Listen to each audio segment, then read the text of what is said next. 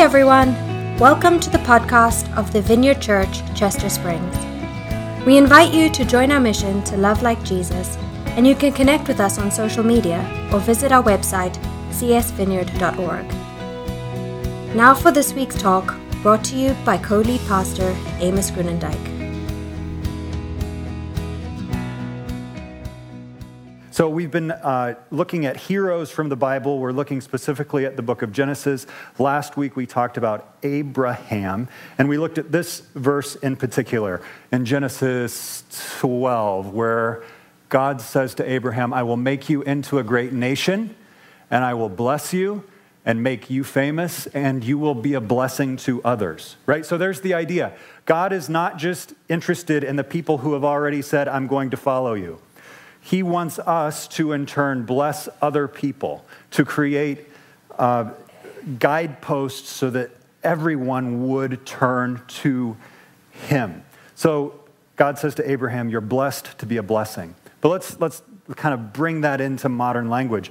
God says to Abraham, You're loved in order to love. You're healed in order to be healers. You are like there's space made for you so that you can make space for other people. Right? You're, you're blessed to be a blessing. You, you're shown grace so that you might show other people grace. You are forgiven so that you might forgive others. This is like the main headline of not just this series, not just the book of Genesis, but it, it, it's a theme that gets carried out throughout the rest of the Bible. God says, I will bless you. But it's not a blessing that's meant to be hoarded. It's a blessing that's meant to be given away. You are blessed to be a blessing. So, we're looking at specific stories here in Genesis, and stories are powerful. That's one of the reasons why in August we're going to do our summer reading series uh, following stories that C.S. Lewis wrote in the Chronicles of Narnia. But stories are powerful because they are windows into our humanity but they're also shapers of our identity. So as we read these stories, notice how these are not just stories about old dead people uh, that have nothing to do with you or with me. The things that they're facing, the things that they're processing, the lives that they're living actually uh, give us windows into our own selves. But more than that, they, they shape our identity. Like it's actually, and, and there's like lots of research to show this, the stories that get told shape not just how who you identify with, but shape who you are.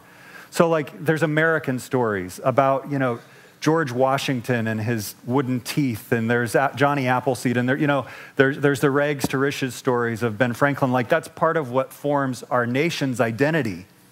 So these stories in particular are the stories that form, I suppose, our Christian identity. So don't um, underestimate the power of story. Last week I said we talked about Abraham. This week we're talking about Sarah, or she starts out as Sarai. We'll just call her Sarah. But in talking about Sarah, we're faced with something that is difficult to wrestle with. It's a little bit of a bitter pill to swallow. And here's just the truth. Here's the fact of it women are underrepresented in the Bible. That is the truth. And it makes sense, I think, if you realize that the Bible didn't come down to us from heaven. God didn't like etch with lightning into stone tablets, except for that one time with the, the Ten Commandments. But like most of the Bible comes to us through a historical time and place. Like we believe that God inspired the Bible, but he inspired specific people with specific worldviews in specific cultures. So the reality is, is that for most of history, men have held the power roles. And that sucks. It doesn't mean, though, that women haven't played equal or had equal influence in the course of the world. It just means that men have taken most of the credit, I think. Is that fair to say? So while there is a, an inequality and representation in the Bible, right? Like there's most of the heroes we read about are men. The thing to know is that in the Bible, women have equality in their gifting, they are equally spirit filled, they are equally valuable, and they are equally called. What do I mean by spirit filled, first of all. Uh, spirit filled means like they have that same presence of God in them that flows out into their lives. Like God is with women in the same way that he's with men. In fact, uh, in the New Testament, one of the guys who wrote a large portion of the New Testament, Paul says, before God, there's actually no difference, right? You can be Jew or Greek or American or Mexican or Arab, and there's no difference in your standing before God. But he also says you can be male or female, and before God, he looks at you the same. I'm not saying that there's no differences in like your biology. Of course there are, but like in standing before God, there's no inequality. Here's what I mean by calling.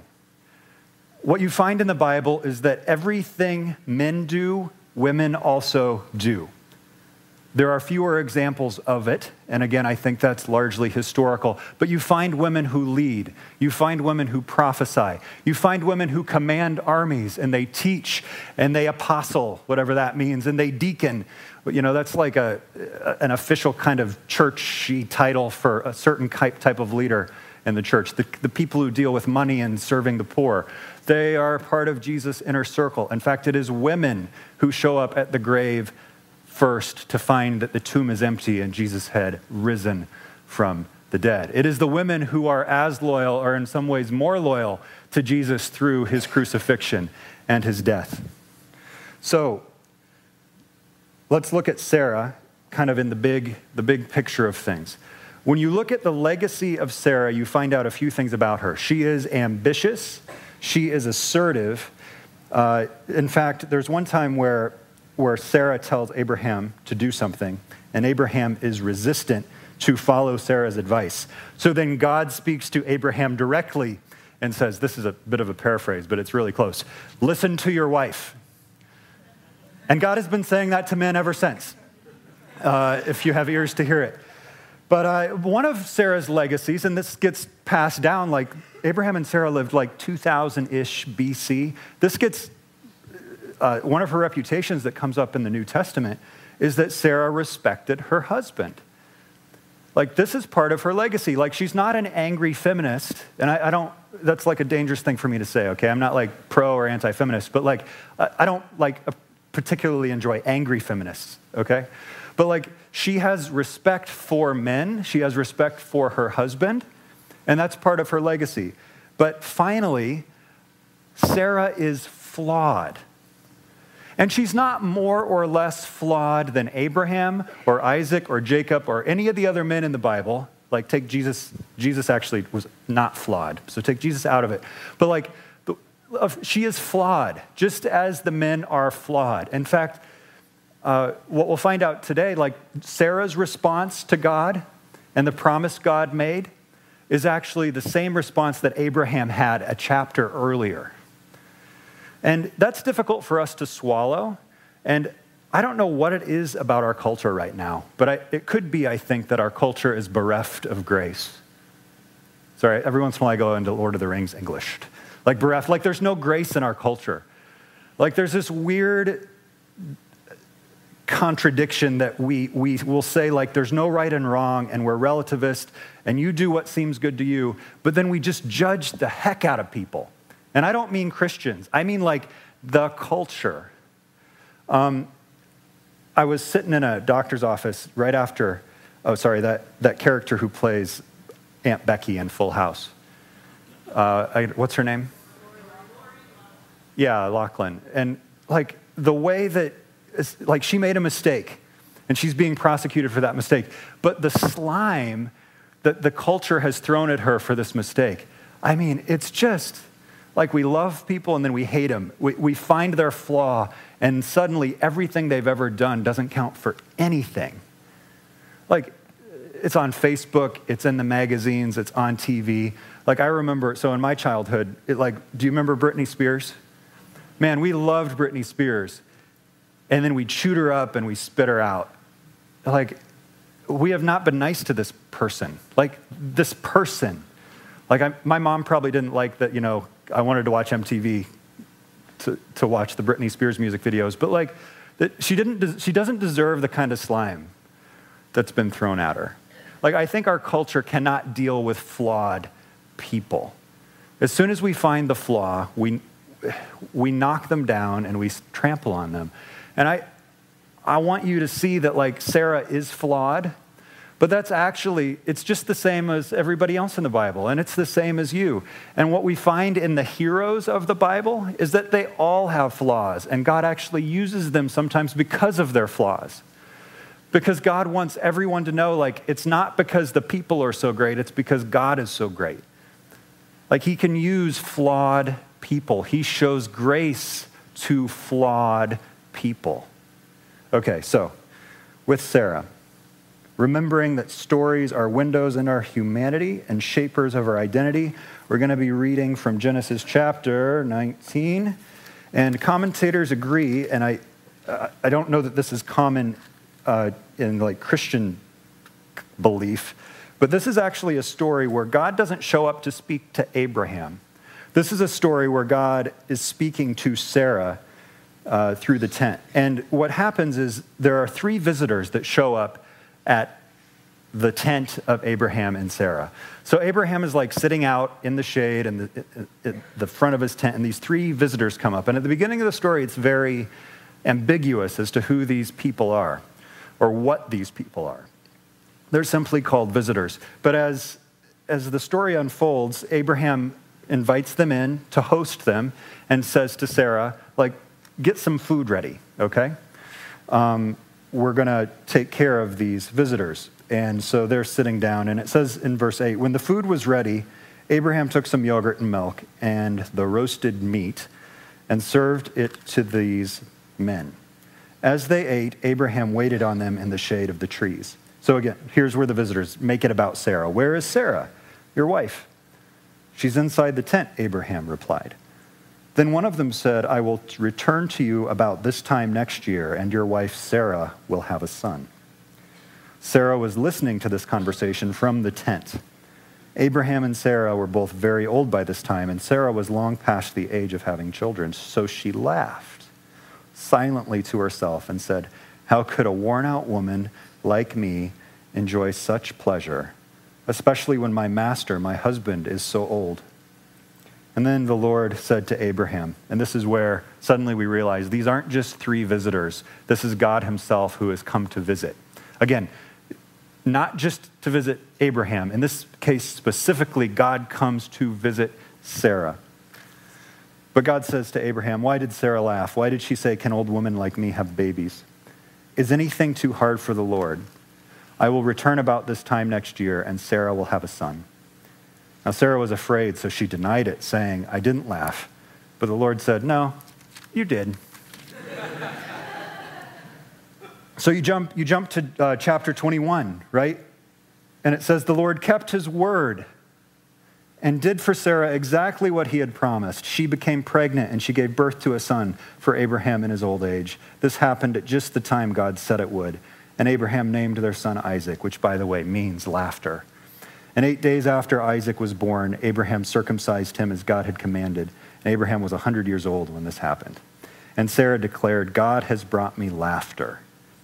All who hear about this will laugh with me. Who would have said to Abraham that Sarah would nurse a baby?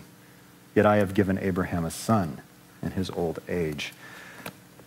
So the headline here is that God turns Sarah's cynical laughter into joyous laughter. That's the headline. But let's, uh, let's look back at that one verse where it says So Sarah laughed silently to herself and said, How could a worn out woman like me enjoy such pleasure, especially when my master, my husband, is so old? Now, this is her cynical laughter. You guys know what cynicism means? I'd like to hear some of your definitions. Just like raise your hand and give me some definitions, some of your definitions of cynicism. Uh, what was that? When you don't believe something. Good, Jeff? Snide remarks, right? Yeah. Skeptical. skeptical. You, you meet everything with skepticism. Not just like skeptical about one thing, but kind of like this. It's per- pervaded your heart. Yeah. Snappy remarks. I like that. Snappy. Yeah, Marika. There's this idea of pessimism or negativity where, where everything you see is just like it's gotta be bad. Like there's like a level of distrust toward everything if you're like a deeply cynical person. Let me, uh, let me try to add this definition to it. Cynicism, when your misery and your shame cause you to mock or create intellectual defense mechanisms against hope. This is actually what Sarah does. So look back at that, that passage. It says, So Sarah laughed silently to herself, right? She's, she's like kind of mocking the idea of being pregnant in her old age. Here's the shame, though. How could a worn out woman like me? She's saying, I'm not worth anything anymore. How could an old woman, an old worn out woman like me, here's the misery, enjoy such pleasure? So the commentators agree on this. And I don't know why this is like uh, was, was news to me. But this idea of pleasure isn't the pleasure of like, I'm going to have a baby, which is like not a pleasurable experience necessarily. Uh, I, I, mean, ne- not. It's not. it, was, it was good for me. I mean, Allison had an epidural when we had our kid. It was good for me. But uh, the, this is like sexual pleasure. Like, this is, this is describing the kind of misery of like an old, worn out, sexless marriage like, what do you mean I'm going to have a baby? I don't even find pleasure in sex anymore.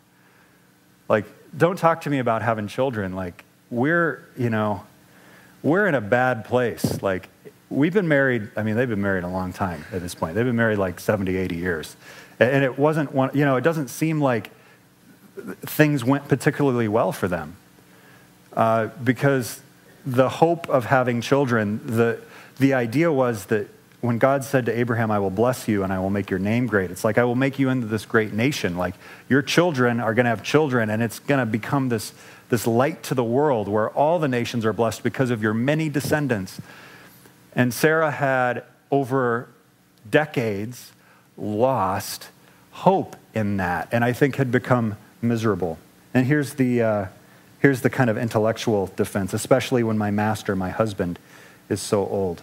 So a lot of us know uh, cynical people, and maybe, maybe just to use a couple of examples. Like there, there are some people who are unemployed who are hopeful, right? They're like, I'm looking for a job, and I'm going to find a new job.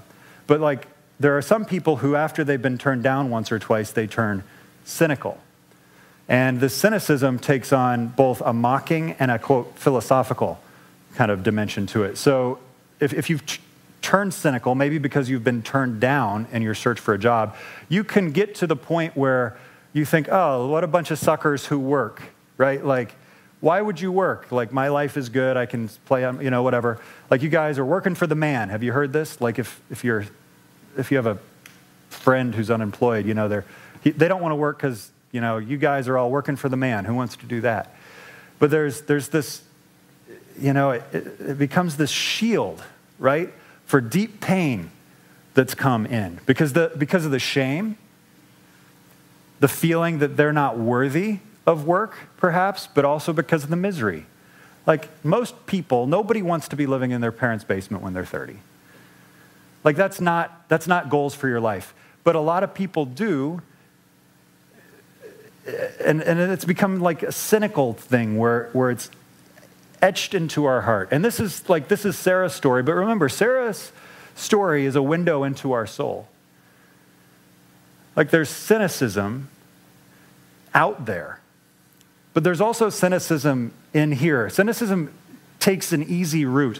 And I was listening to a TED talk by a professor from UC Davis, and she talked about the, the power of negativity and actually how like there's, there's a there's a current toward negativity somehow in our souls. Like there's something broken in us so that like we tend toward negativity. It's like when I was, uh, I, I was at the beach in Rehoboth with my brother who came to visit. I don't know if it was last week or the week before. The weather was all right, but the water was cold. But he's from Minnesota, so he doesn't get many opportunities to swim in the ocean. So he, he goes into the ocean, and I say, ha, have fun with that. And, uh, you know, I, I kind of put my big toe in, and I thought, no, this is like icy.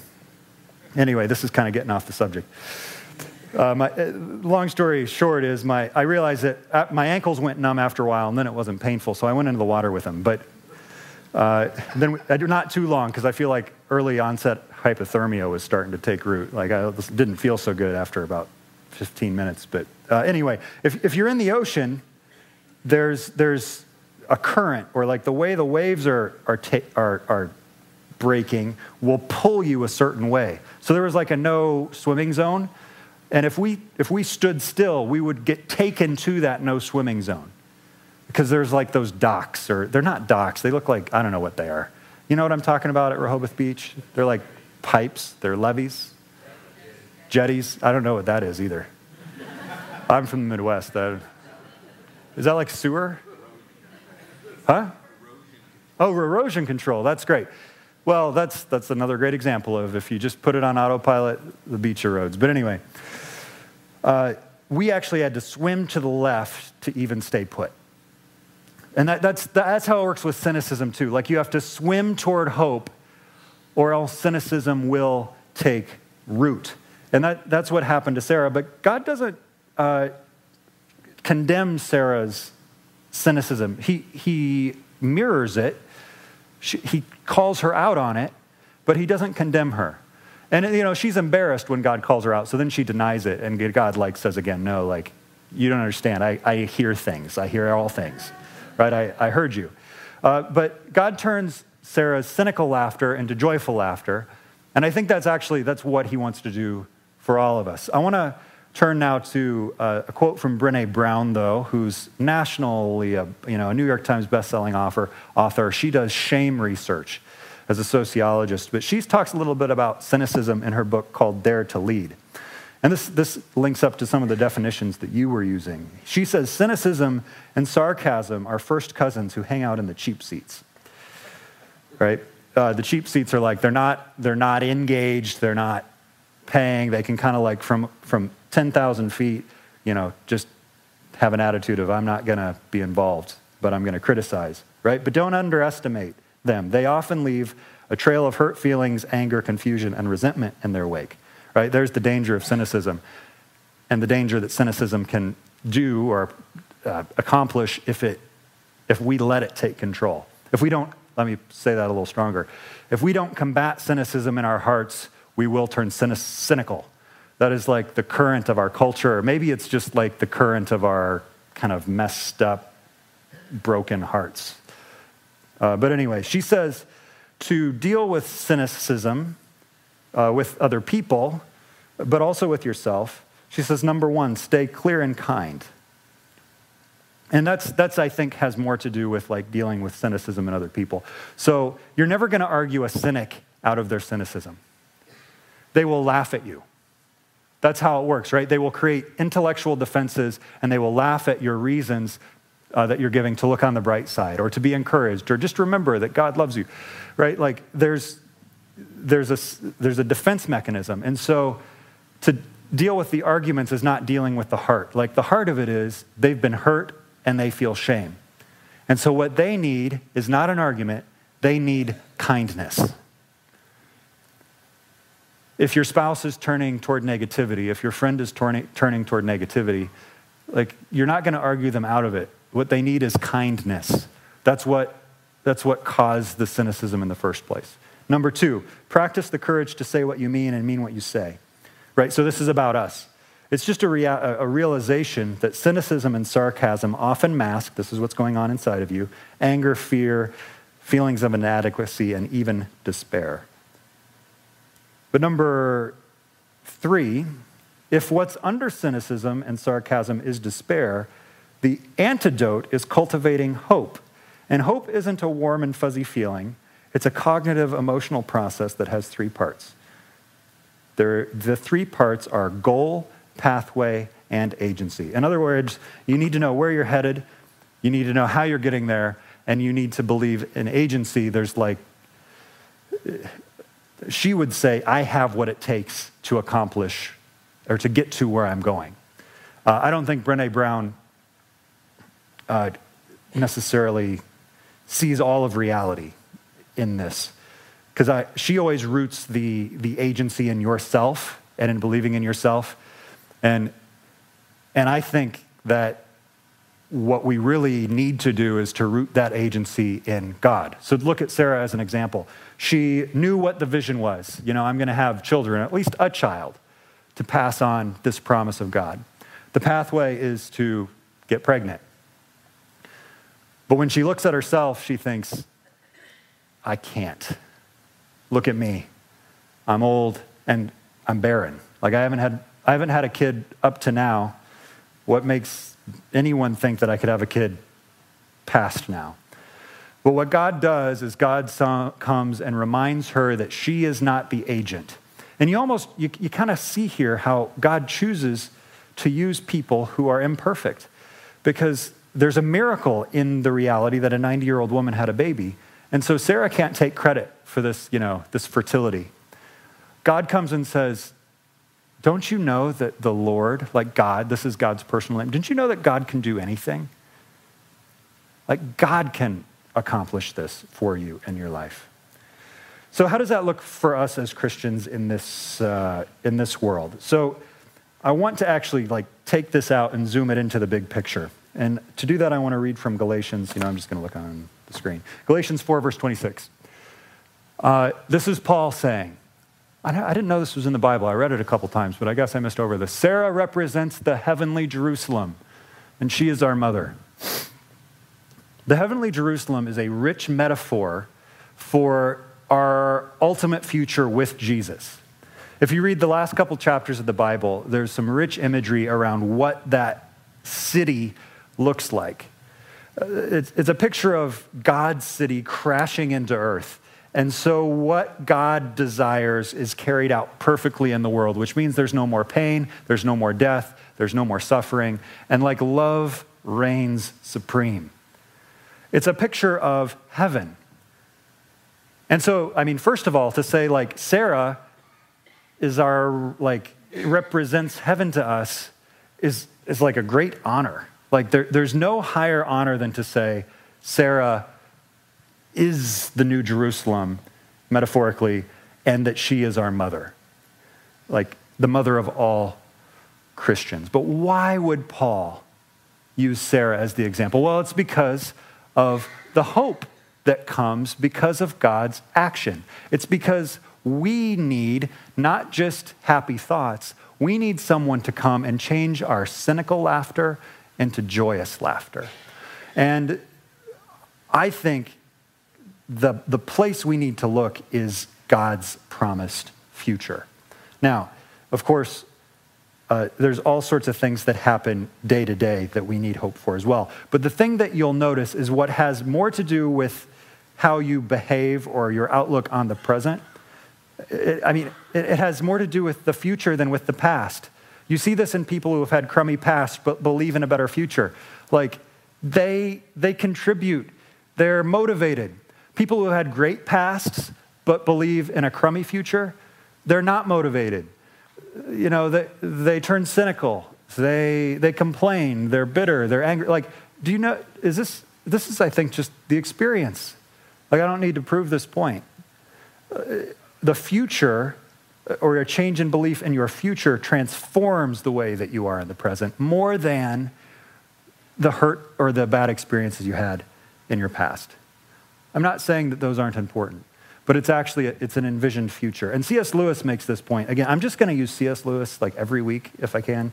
Every time there's an opportunity because it's like a little plug for that summer reading series that we're doing. Um, but he says about hope. Hope is looking forward to the eternal world, as some modern people think, or uh, yeah, a form of escapism or wishful thinking.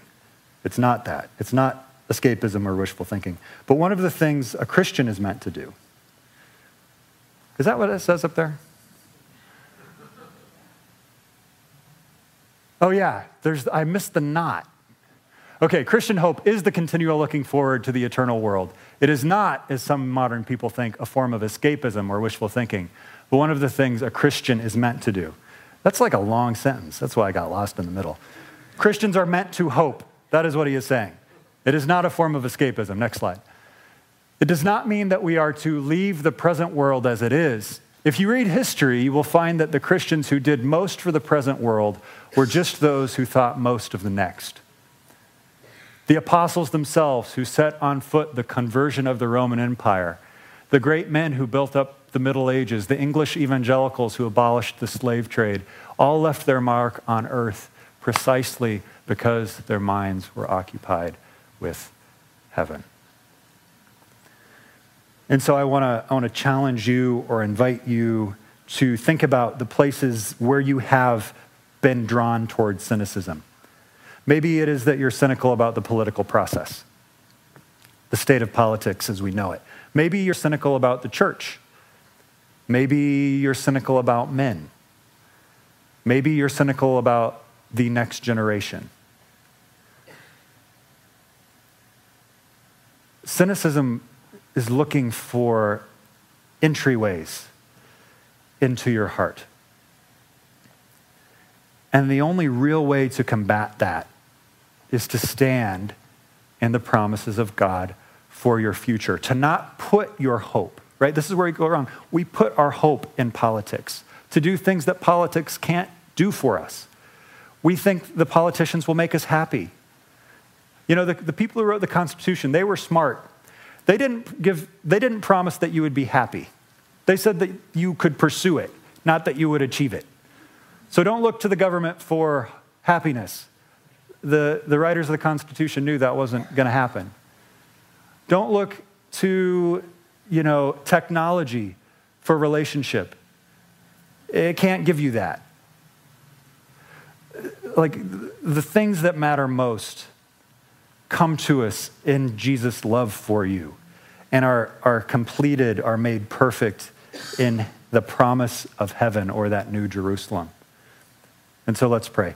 God, we ask that you would uh, surgically, right now, for some of the people who are, are just plagued with cynicism, like perform an extraction